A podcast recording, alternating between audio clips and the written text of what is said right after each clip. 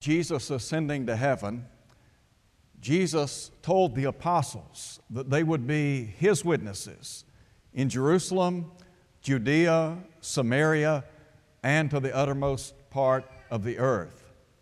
In chapter 2, we have, as we looked last week, the beginning of the church, the establishment of the Lord's church.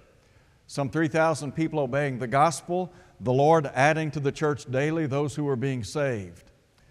As we come to Acts chapter 7, we have the first record of a martyr for the cause of Christ, a man by the name of Stephen. And Stephen was a very bold preacher. And the Bible tells us in chapter 8 that a great persecution swept the early church, as was read a moment ago. The disciples were scattered abroad with the exception of the apostles. And then Luke tells us that those who were scattered abroad went everywhere preaching the word. In verse 5, we are introduced to the work of a man by the name of Philip. The Bible says that Philip went down to the city of Samaria and preached Christ to those people. And so this was God's plan that the gospel go far and wide, that people of every nation, have the opportunity to hear, believe, and obey the saving power of the gospel of Christ. And so in Acts chapter 8, in verse 5 and following, we have a record of what I would call a great public gospel meeting. And so look with me, if you would, at what the text has to say. Again, in verse 5, the Bible says that Philip reached out with the gospel of Christ to the Samaritan people. Now, you remember in John chapter 4, Jesus had spent some time with a woman of Samaria, Jacob's well. The Bible tells us in John chapter 4 that at that point in time in history, the Jews had no dealings with the Samaritans. And yet Jesus had, or Jesus made a profound impression upon her life. As a result of that, many of her own people came to believe in Christ, that is, in the Messiah, the anointed one. And so now we have the gospel moving beyond Jerusalem and Judea. And the text tells us that as he reached out to the people with the gospel of Christ, the message he shared was one of forgiveness. And so, note if you would, verse 6 And the multitudes with one accord heeded the things spoken by Philip, hearing and seeing the miracles which he did. So we have the message and the miracles of Philip. Now, Philip, back in chapter 6, along with some other individuals, they had been the recipients of receiving certain spiritual gifts. The apostles had laid hands on them, and so they had the ability to perform the miraculous. And so Philip performs a number of miracles. Verse 7, the Bible says that Unclean spirits, crying with a loud voice, came out of many who were possessed, and many who were paralyzed and lame were healed. And there was great joy in that city. You remember back in Mark chapter 16 when Jesus gave the Great Commission, Jesus said that they were to go into all the world, preach the gospel to every creature. He went on to say, He that believes and is baptized shall be saved. Down in verse 20, Mark provides for us a commentary on their actions. The Bible says that they went out everywhere preaching the Word, and the Lord was working with them, confirming the Word by the accompanying signs. And so the miraculous confirmed the Word preached by those men in the first century. In the first century, again, remember, the gospel was in men, wasn't in book form as it is today. The Holy Spirit inspired men in the first century. And so in verse 9, we're introduced to a man by the name of Simon. And Simon was a sorcerer. In other words, he practiced magical arts. And the text tells us who previously practiced sorcery in the city and astonished the people of Samaria, claiming that he was someone great, to whom they all gave heed, from the least to the greatest, saying, This man is the great power of God. And they heeded him because he had astonished them with his sorceries, for a long time. But now look at verse 12. In verse 12, we have a record of what Philip preached in Samaria. The text says, when they believed Philip as he preached the things concerning the kingdom of God and the name of Jesus Christ, both men and women were baptized. When Philip preached the name of Jesus Christ, really what he was saying was, by the authority of Christ. And of course, the message that he delivered was the authoritative word of the living God. With reference to the kingdom of God, that had to do with the church.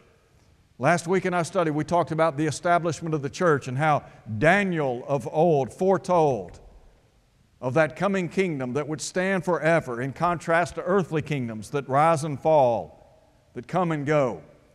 And so Philip preached about the kingdom of God. Now understand, the kingdom of God exists today in accordance with God's eternal will, God's eternal plan, based on Ephesians 3 9 through 11.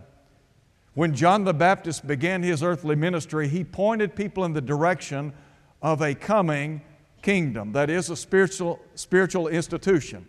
And you remember Isaiah foretold of the coming of the church. He saw it as an exalted mountain, and he said, into which all nations would flow. That would encompass both Jews and Gentiles. And Paul would say in Ephesians 2, verse 16, that Jesus reconciled both Jew and Gentile in one body unto God through the cross. And so the gospel was intended for all. That was the scope of the Great Commission given by Jesus in Matthew 28 in verse 19 when he said, Go therefore and make disciples of all the nations. So Philip is preaching about the kingdom of God. I would infer from this that he also preached a great many things about the Christ because the Bible says he preached Christ to them. And if you're going to preach the Christ, you have to preach about the body that he bought and purchased with his own blood. You've got to talk about that spiritual institution that houses the saved. We know that the saved are in the church based on what Luke records in Acts chapter 2 at verse 47. So he's preaching about the authoritative words of Christ, and everything that we do, religiously speaking, is governed by the authority of Christ. Jesus said, All authority, all power has been given unto me in heaven and on earth. So he's preaching Christ and the kingdom of Christ. You remember Jesus said with regard to that spiritual institution, as he stood before Pontius Pilate in John 18, John records for us the conversation that took place during the trial. And Pilate asked Jesus, What is truth? And Jesus said, Sanctify them in truth, your word is truth. But he said, My kingdom is not of this world. The kingdom Jesus established was a spiritual entity. And then the text says that those who heard the great preaching and teaching of Philip, they responded with an obedient heart. In other words, both men and women were baptized. Why men and women? Because we're talking about people who reach the age of accountability. The New Testament doesn't teach nor does it authorize infant baptism. Infants haven't transgressed the law of God, they're in a safe condition. And so the emphasis here is on people who have the mental ability to grasp the facts as they relate to the Christ, to His redemptive plan, and to what it means to be a member of the body of Christ. And so they did that. Now look at verse 13. Simon himself also believed, and when he was baptized, he continued with Philip and was amazed seeing the miracles and signs which were done. You know, one of the things that signs or miracles did, they created wonder or awe or amazement. Well, why was that? Because we're talking about that which is extraordinary, it is above the ordinary. Simon was, Simon was a magician engaged in uh, magical arts. And he recognized that what Philip was doing was not black magic, but rather this was the real thing, as we say. And so the Bible says in verse 14 When the apostles who were at Jerusalem heard that Samaria had received the word of God, they sent Peter and John to them, who, when they came down, prayed for them that they might receive the Holy Spirit. For as yet he had fallen upon none of them, they had only been baptized in the name of the Lord Jesus. Now, again, remember the gospel was in men in the first century. Today we have the recorded will of God. We have, as Peter would say, all things pertaining to life and godliness. So there's no need for the miraculous, no need for inspired men. We're governed by the apostles' doctrine.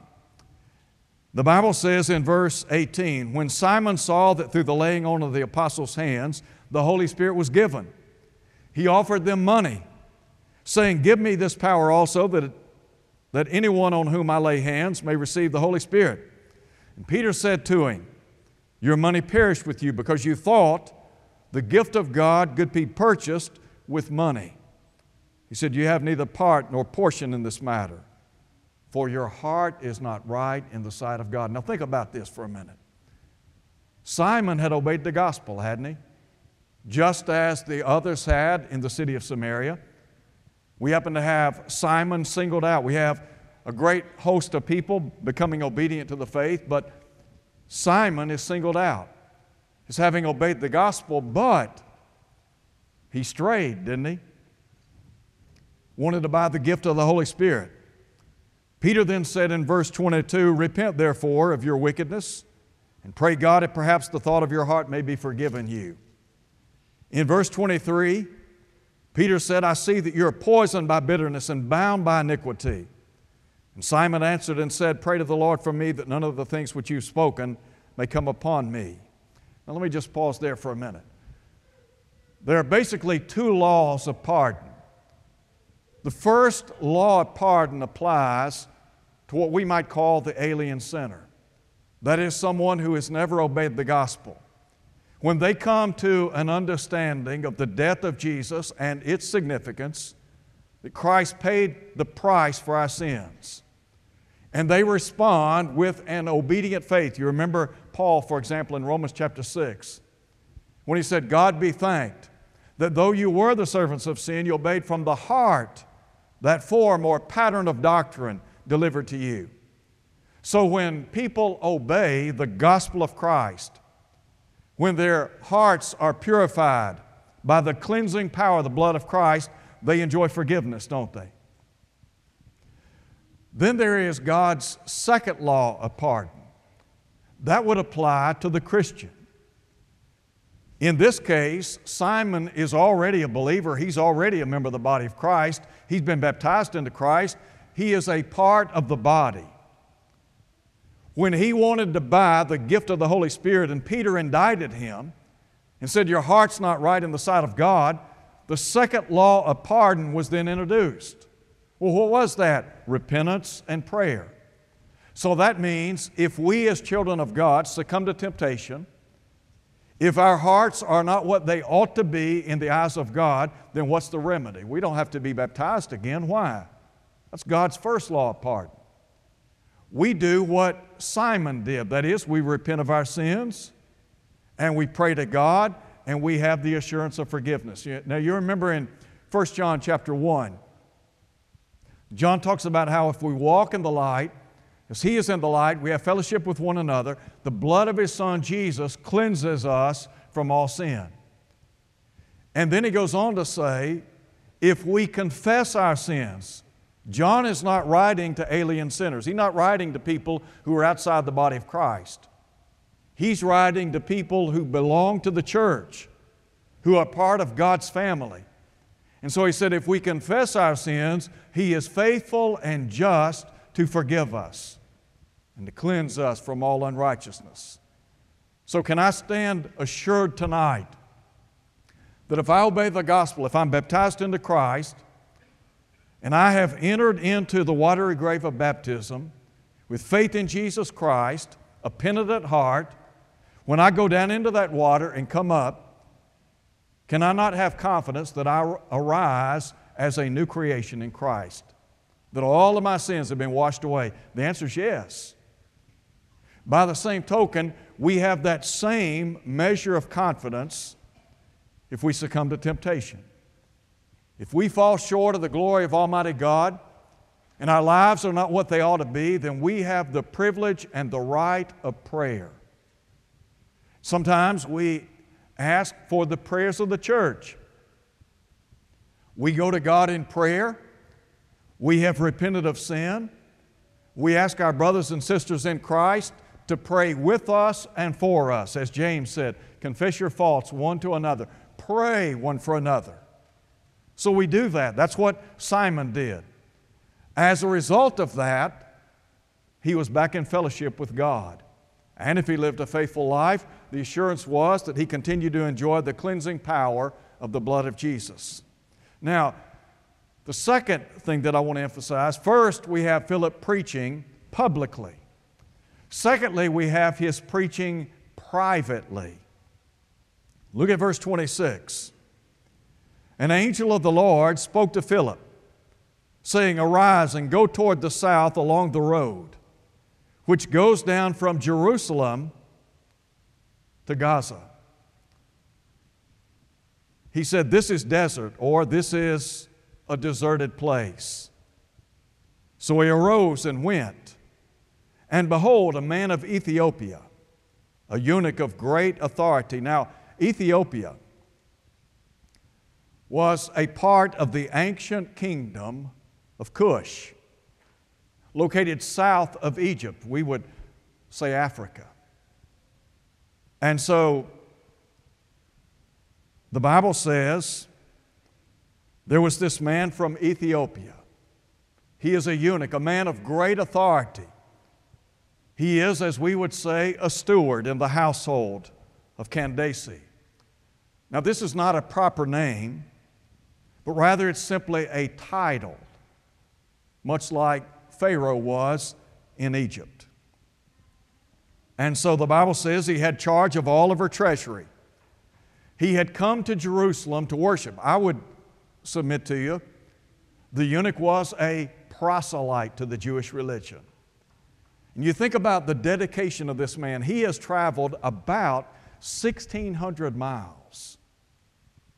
It's a long way. Didn't have an airplane, didn't have an automobile, but rather he's traveling by chariot. Philip is going to be the human instrument that God uses to teach this man the gospel of Christ. And God always uses human instruments, doesn't He? So, with that in mind, note what the text says. He's on his way back home. He's sitting in his chariot and he's reading Isaiah the prophet. This man must have been of some financial means. He's got the scroll Isaiah, he's riding in a chariot, he's reading the prophet Isaiah, and he is, as we note in this text, investigating. He's investigating what the prophet of old had to say. The Spirit then said to Philip, Go near, the, go near and overtake the chariot. So Philip ran to him and heard him reading the prophet Isaiah, and he asked this question do you understand what you're reading? Not uncommon is it for people to read the scriptures and have difficulty understanding the import of what they have read. So, again, this human element, the opportunity to guide or to teach someone the truth of Almighty God, which is what Philip does. So he asked him, Do you understand what you're reading? He said, How can I unless someone guides me? And the Bible says in verse 32, well, verse 31, the eunuch invites Philip to sit with him in the chariot. And the place in the scripture which he read was this He was led as a sheep to the slaughter, and like a lamb silent before its shearer. So he opened not his mouth. In his humiliation, his justice was taken away. And who will declare his generation? For his life is taken from the earth. Now, this is taken from Isaiah chapter 53. Isaiah wrote about 700 years, 750 years before Jesus came to earth.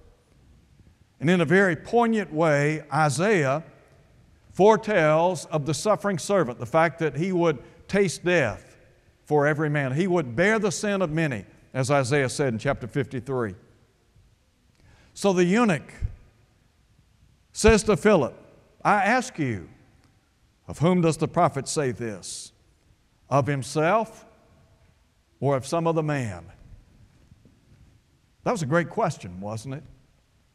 I mean, he is intrigued by what he's reading.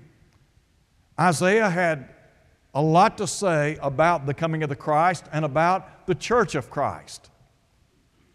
He is reading one of the most familiar passages in the book of Isaiah, chapter 53. In his reading, in his investigation, his mind is who's he talking about here? That's his mindset. Is he talking about himself or does he have in mind somebody else? Now, Luke said, beginning at that same scripture, Philip preached Jesus to him.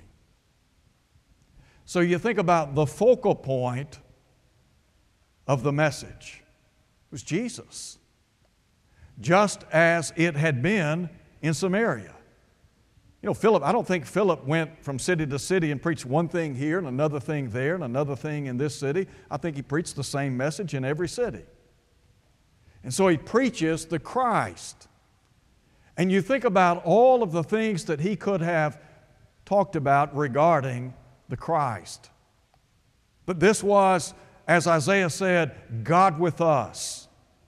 He could have talked about the fact that Jesus emptied himself and took upon himself human flesh.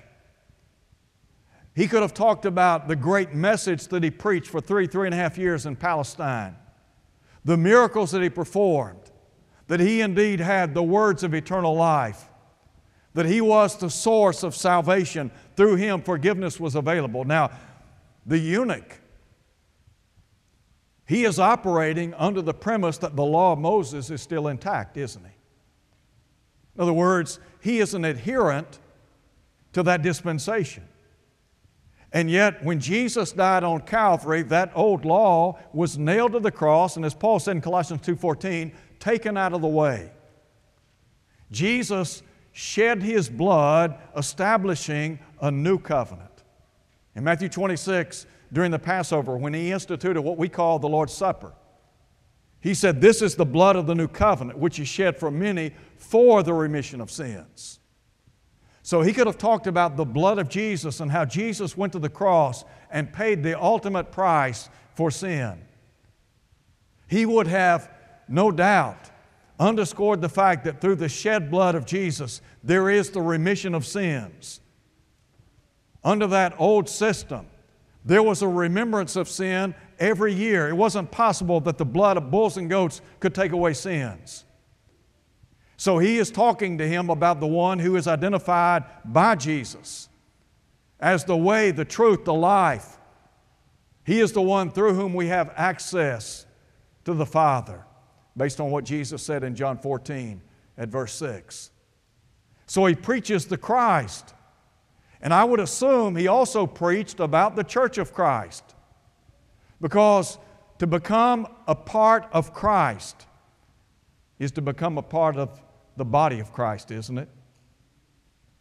You know, the church, Paul said in Romans chapter 12 and about verse 5, that we being many are one body in Christ.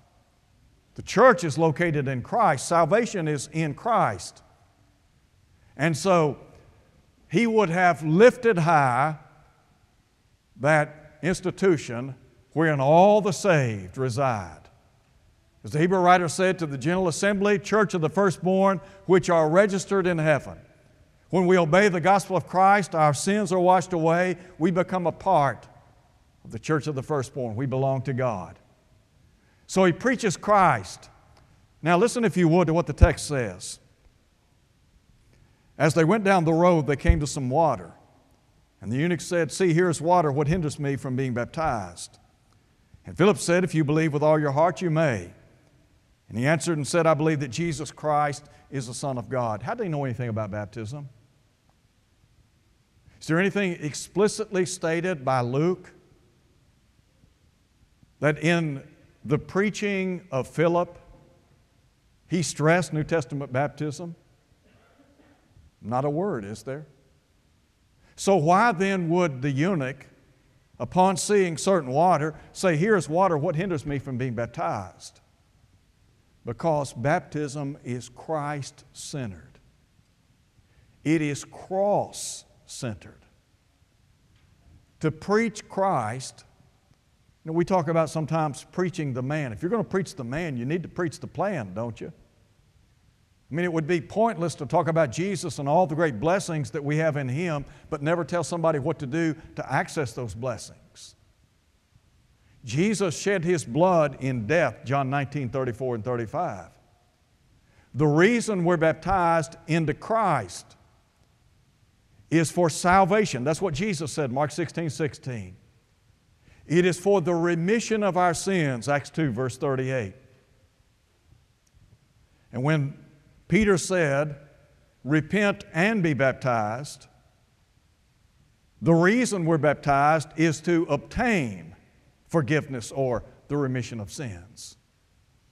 Saul would later say that he was instructed to arise and be baptized and wash away his sins.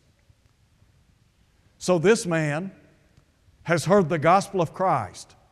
We said that salvation is in Christ. That's what Paul said, 2 Timothy chapter 2, verse 10. And the only way that I know to get into Christ is to be baptized into Christ. That's why Paul said in Romans chapter 6, verse 3 Know ye not that all we who are baptized into Christ Jesus were baptized into his death? So, the Bible says that he commanded the chariot to stand still, and both Philip and the eunuch went down into the water, and he baptized him. And when they came up out of the water, the Spirit of the Lord caught Philip away so that the eunuch saw him no more, and he went on his way rejoicing. Why do you think the eunuch went on his way rejoicing? Because he was saved. He was a redeemed child of God, cleansed by the blood of Christ. And John said in Revelation chapter 1, verse 5, Unto him who loved us and washed us from our sins by his own blood. Here's a man that is now, has now been pardoned from every sin. Here's a man that now has peace with God, as Paul would say in Romans chapter 5, verses 1 and 2. Here's a man that now has the promise of life eternal, which God, who cannot lie, promised before the world began. Philip was a great evangelist, led a lot of people to Christ. The beauty of the message that he shared in the first century is that the message he preached is still just as effective today. Still has the power to cleanse from sin. If you're here tonight and you're not a Christian, I encourage you to come to Christ. I encourage you to believe that Jesus is the Christ, the Son of the living God, and that through your obedience to the gospel of Christ, to know that all of your sins can be washed away. The record still reads in Acts chapter 2 when they asked men and brethren, What shall we do? Peter said, Repent and be baptized in the name of Jesus Christ for the remission of your sins. And the assurance is when we do that, God puts us in His body. And if we're faithful until death, the promise being the crown of life. If you're here tonight and your life's not what it ought to be and you need to be restored back to the Lord. We'd be happy to pray with you and for you as we stand and sing. Have thine affection been nailed to the cross?